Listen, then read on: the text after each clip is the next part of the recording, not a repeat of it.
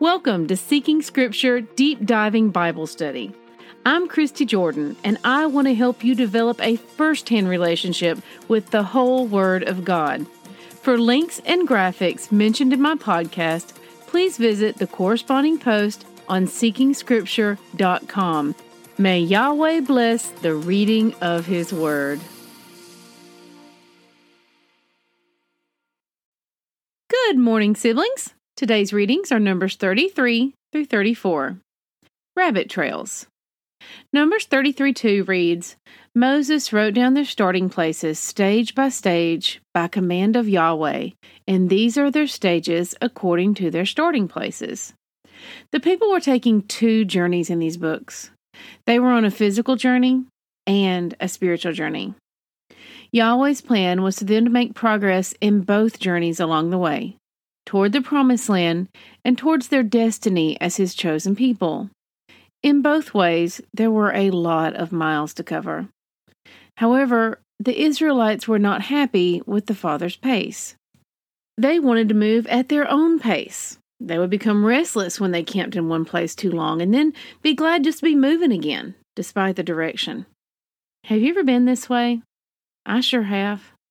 When I first dedicated myself to reading the Bible, I had so many questions that I wanted immediate answers for. Sometimes I'd find a person or a website to give me that quick fix answer, but those were shallow sprouts with no foundational roots to cement them in my mind or my understanding. My wisest friends, the ones I'm most grateful for to this day, simply nodded an understanding of my questions and encouraged me to keep reading.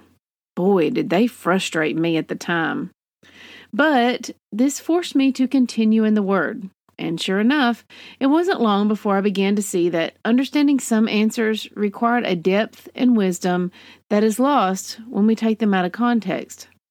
The wholeness of his wisdom is gleaned from the whole book. And as frustrating as it may be at times, the Father has been so very patient that it is a small thing for him to ask us to be patient with him and with ourselves as we continue in His Word. He will reveal in His time.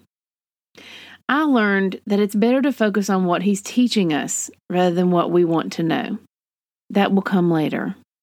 Yahweh first. Numbers 34, verse 55. The Father is telling His people to drive out the Canaanites from the land they would inherit. If they don't do this, He says, He will give them the same punishment He had planned for the Canaanites. The Father knows that if Israel lives among the Canaanites, they will end up worshiping idols and committing other travesties. Later, we will see all of this taking place as we find the Israelites intermarrying with these people in direct opposition to the word of Yahweh, which leads to the first mass divorce when Yahweh cleans house. If only we did it His way the first time around. Yesterday, I touched on the Western or Greek way of thinking and how we struggle with some things when we approach the word from this mindset. I want to elaborate on that some today. Now, this is a concept I came across some years ago, and as I delved deeper into it, I found that my mindset had played a significant role in putting up roadblocks between myself and the Father.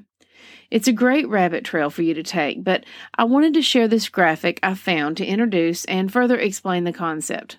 Unfortunately, while I was able to find this graphic many places, I was unable to find an original source to credit. The ministry logo in the corner yielded no fruit, so I'm sharing it directly with you here. I'm going to talk through this briefly for those who are listening. Greek versus Hebrew thinking. Greek thinking is to feel, think, choose, and act. First, convince me emotionally. Second, prove it to my own logical mind until I'm satisfied.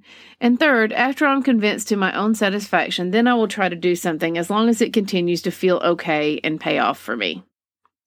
Hebrew thinking faith, choose, act, feel. First, I hear God's word and I make a willful choice to believe it. Second, I choose to learn His command and I begin to do them. Third, as I practice obeying God, then He opens up my understanding and it makes sense. And fourth, I enjoy God's blessings and feel good about it.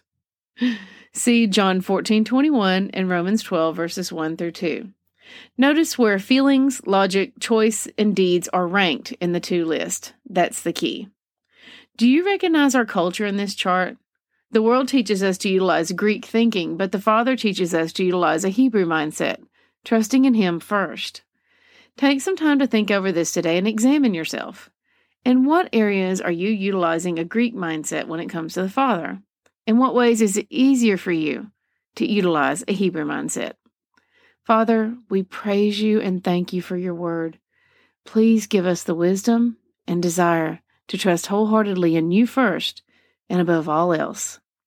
Test everything, hold tight to what is good. 1 Thessalonians 5:21. We are saved by grace alone. Obedience is not the root of our salvation, but it is the fruit. May Yahweh bless the reading of his word. I love y'all. Bye bye.